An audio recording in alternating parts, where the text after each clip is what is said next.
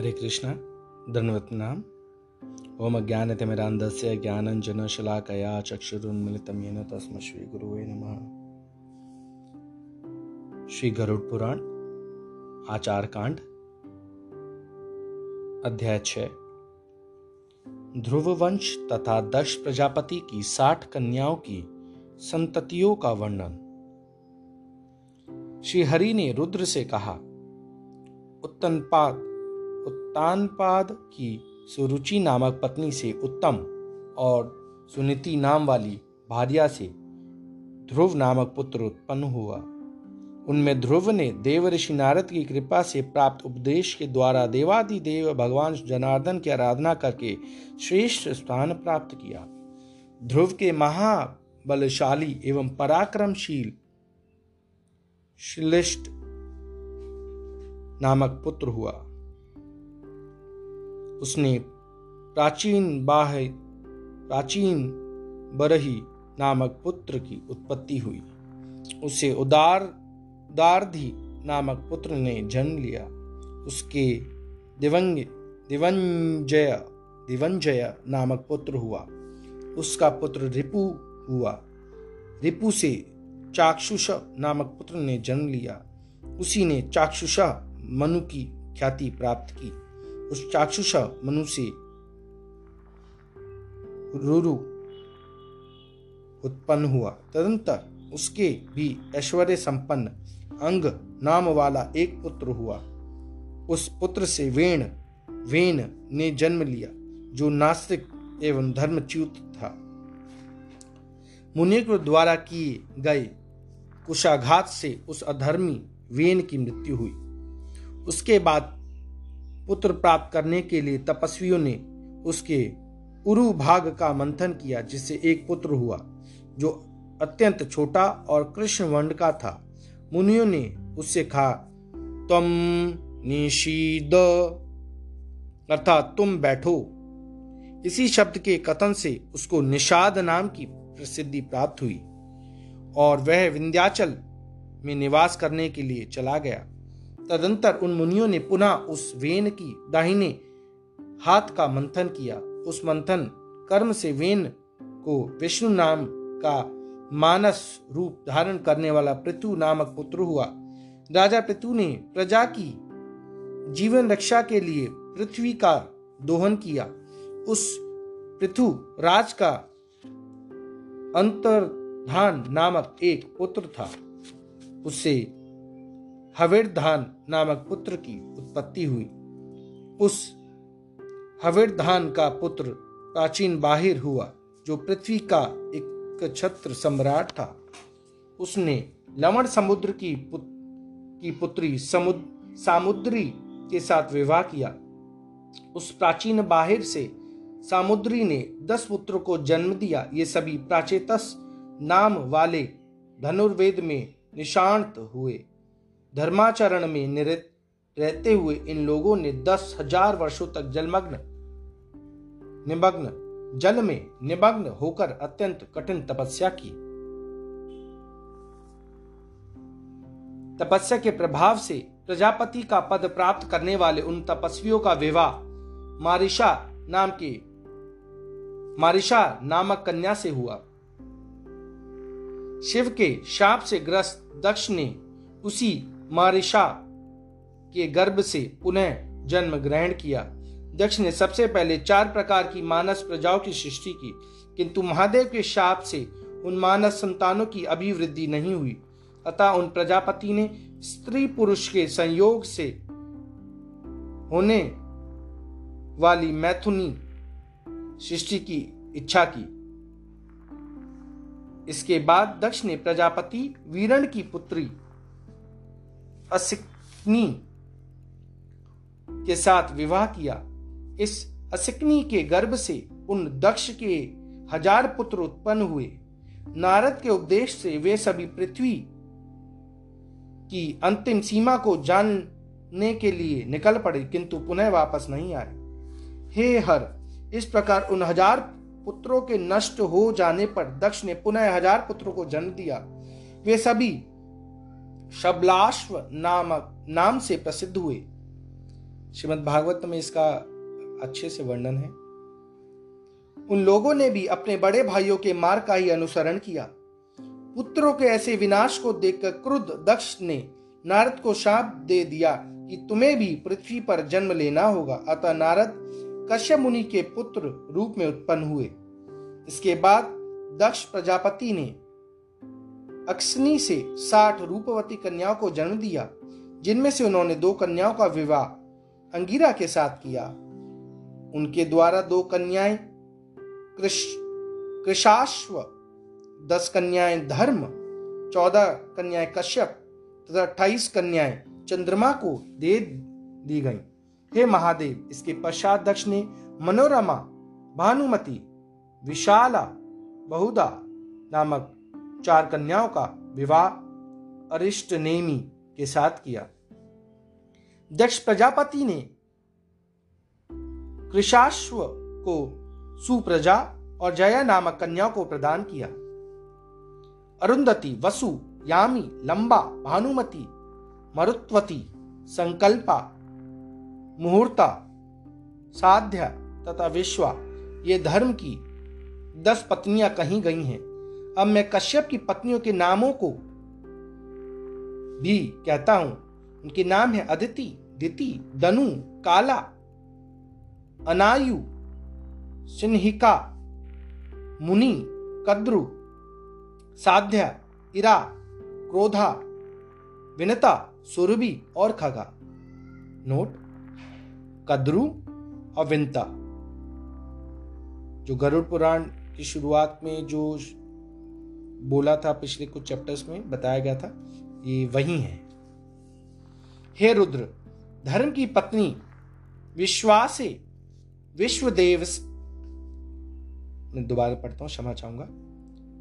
हे रुद्र, धर्म की पत्नी विश्वा से विश्वदेव और साध्या से साध्या गणों की उत्पत्ति हुई।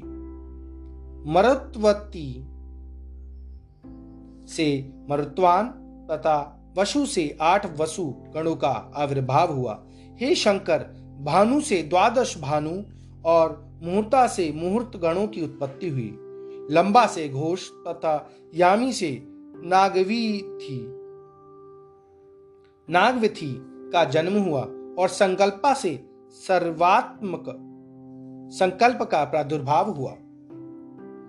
आप, ध्रुव, सोम, धर, अनिल, अनल, प्रत्युष तथा प्रभास से 8 वसु माने गए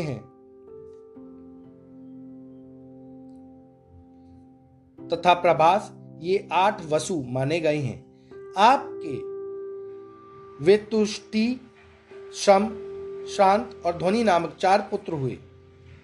जो पहले वसु हैं, आप, ध्रुव के पुत्र रूप में भगवान काल का जन्म हुआ, जो लोक के संहारक हैं।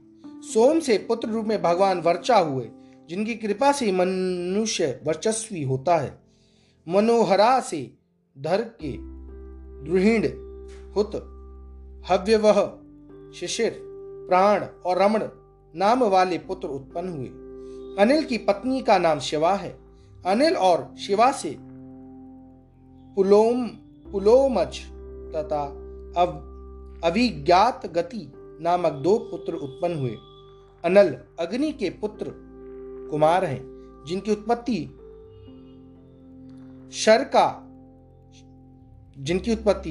शर्कानन पर हुई थी। मैं इसे दोबारा पढ़ता हूं। शर्कानन पर हुई थी। कृतुओं की पालित पुत्र होने से इन्हें कार्तिकेय भी कहा जाता है। इनके शाक, विशाक और निगमय नामक 3 अन्य छोटे भाई भी हैं। महर्षि देवल को प्रत्युष नामक वसु का पुत्र माना गया है।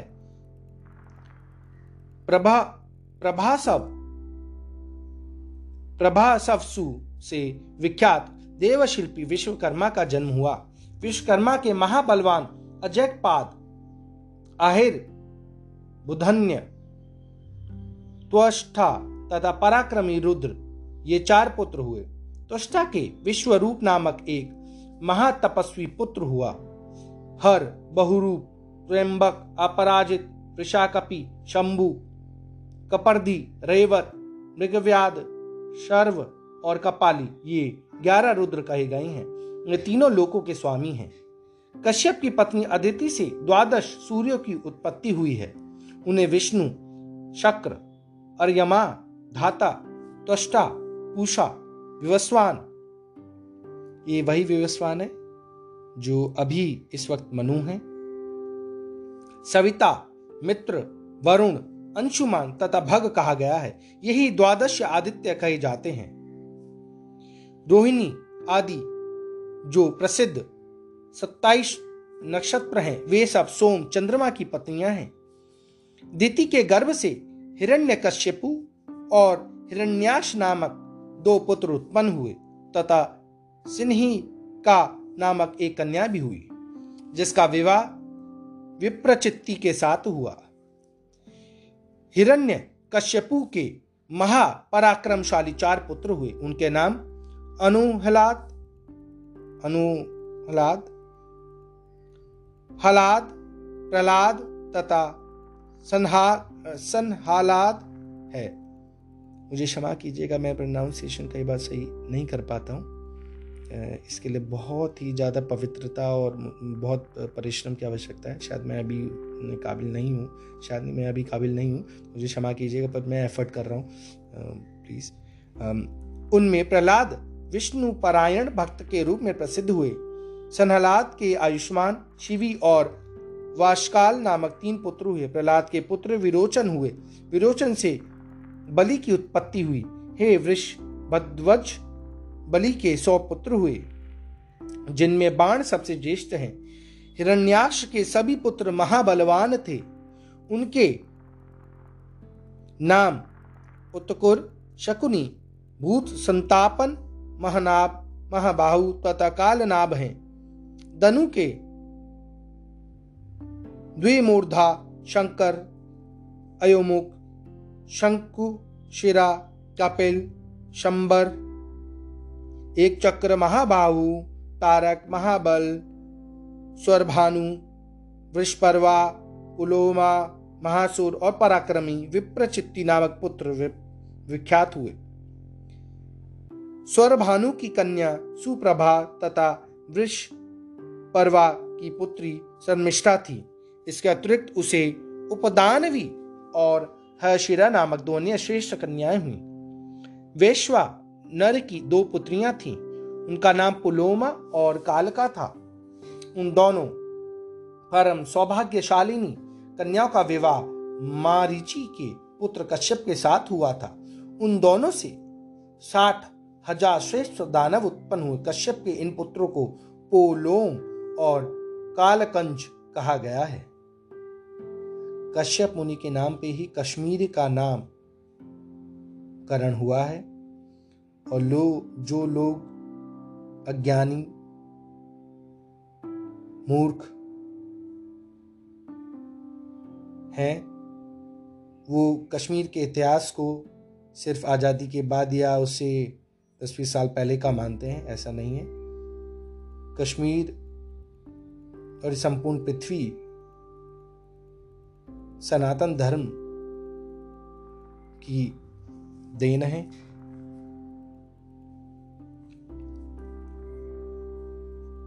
नेक्स्ट पैरा है, मैं दोबारा पढ़ता हूं लास्ट पैरा। उन दोनों से 60,000 श्रेष्ठ दानव उत्पन्न हुए। कश्यप के इन पुत्रों को पोलोम और कालकंज कहा गया।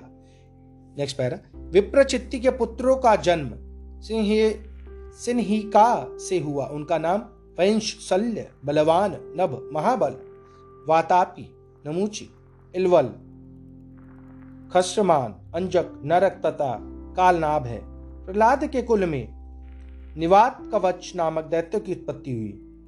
ताम्रा से सत्व गुण संपन्न 6 कन्याओं का जन्म हुआ। उनके नाम शुकी, शेनी, भासी, सुग्रीवी, शुचि और गृद्रिका हैं। नोट, जो सनातन धर्म को पुरुष प्रधान धर्म बोलते हैं, वो मूर्ख और अज्ञानी हैं। आप यहाँ देख सकते हैं कि पुरुषों का और माताओं का बराबर रूप से वर्णन किया गया है उनके गुणों के हिसाब से और उनकी वंशावली के हिसाब से, और उनकी गुणों का भी व्याख्यान किया गया है। और ये एक चीज़ और प्रूफ करता है कि सृष्टि सिर्फ पुरुष प्रधान नहीं हो सकती, सिर्फ माता प्रधान नहीं हो सकती। पुरुष और माता का बैलेंस हर सृष्टि में चाहिए। उसी को शंकर जी रिप्रेजेंट करते हैं अर्धनारीश्वर रूप में। नेक्स्ट पैरा, शुकी से शुक उलूक एवं उलूकों के प्रतिपक्षी काकादि उत्पन्न हुए। शैनी से शैन यानी बाज, भाषी से भाष, गृधि गृधिका से गृध गिद्ध, शुचि से जलचर पक्षीगण तथा सुग्रीवी से अश्व ऊंट और गधों का जन्म हुआ। इसको ताम्रवंश कहा गया है। विनता के गर्भ से गरुण और अरुण नामक दो विख्यात पुत्र हुए। सुरसा के गर्भ से अपरिमित तेज संपन्न सहस्रो सर्पों की उत्पत्ति हुई। कद्रु से भी अत्यधिक तेजस्वी सहस्रो सर्प हुए। इन सभी सर्पों में प्रधान सर्प शेष, वासुकी, तक्षक, शंख, श्वेत, महापद्म, कंबल, अश्वत्तर, एलापत्र, नाग, करकोटक और धनंजय हैं। इस सर्प समूह को क्रोध से परिपूर्ण जाने। इन सभी के बड़े बड़े दांत हैं। क्रोधा ने महाबली पिशाचों को उत्पन्न किया। सुरभि से गायों और भैंसों का जन्म हुआ। तो जो लोग सिर्फ गायों को ही परम पवित्र और सबसे ऊपर मानते हैं, उनको समझना चाहिए कि भैंसों की भी उत्पत्ति उन्हीं सुरभि से हुई है। लेकिन हमें यहाँ पे एक चीज़ और जाननी चाहिए कि उत्पत्ति एक ही जगह से होने के बावजूद उसके जो गुण हैं वो अलग अलग हो सकते हैं। उस गुणों के हिसाब से गायों का दूध, सुरभि गाय की जो वंशज हैं, जो भारत में बहुतायत में मिलती हैं, उनको सर्वश्रेष्ठ माना गया है क्योंकि वो सत्व गुण को रिप्रेजेंट करती हैं। और जो भैंस वगैरह हैं वो इग्नोरेंस या ताम्र या जो तमस का रूप है उसको करते हैं। तो इसलिए देखा जाता है कि गायों का बछड़ा जन्म लेते ही अपने पैरों पे खड़ा होते हुए अपनी माँ को हजारों गायों के बीच में से पहचान लेता है, लेकिन एक भैंस का नहीं पहचान पाता है। तो एक गुणों का फर्क है, लेकिन सृष्टि दोनों की सुरभि से हुई है। इरा से समस्त वृक्ष, लता, वलरी और तृणों की उत्पत्ति हुई। खगा से यक्ष राक्षस, मनु से नृत्य गान करने वाली अप्सराएं तथा अरिष्टा से परम सत्व संपन्न गंधर्व उत्पन्न हुए। दिति से मरुत नामक 49 देवों का जन्म हुआ। उन मरुत गणों में एक ज्योति, द्विज्योति, त्रिज्योति, चतुर्ज्योति, एक शुक्र, द्विशुक्र तथा महाबलशाली त्रिशुक्र, इन सातों का एक गण है। इद्रक, सद्रक, अन्याद्रक, प्रतिसद्रक, मीत, समीत, सुमीत नाम वाले मरुतों का परम शक्ति संपन्न दूसरा गण है। ऋतजीत, सत्यजीत, सुषेण, सेनजीत, अतिमित्र, अमित्र तथा दूरमित्र नामक मरुतों का तीसरा अजय गण है। ऋत, ऋतधर्म, विहर्ता, वरुण, ध्रुव, विधारण और द्विर्मेधा नाम वाले मरुतों का चौथा गण है। ईर्दश, सदृश, एतादृश, मिताशन, एतन, प्रसदृक्ष और सूरत नामक महातपस्वी मरुतों का पांचवा गण है। हेतुमान, प्रसव, सुरभ, नादि, नादिरुग्र, ध्वनिर्भास, विक्षिप तथा सह नाम वाला मरुतों का छठा गण है। गति, वसु, अनादृक्ष, लाभ, काम, जयी विराट तथा उद्वेषण नामक सातवा वायु गण स्कंद है। गण को स्कंद भी बोलते हैं। ये सभी 49 मरुदगण भगवान विष्णु के ही रूप हैं। राजा, दानव, देव, सूर्यादि ग्रह तथा मनु आदि इन्हीं श्री हरि का पूजन करते हैं। अध्याय 6 यहीं समाप्त होता है। धन्यवाद। हरे कृष्ण।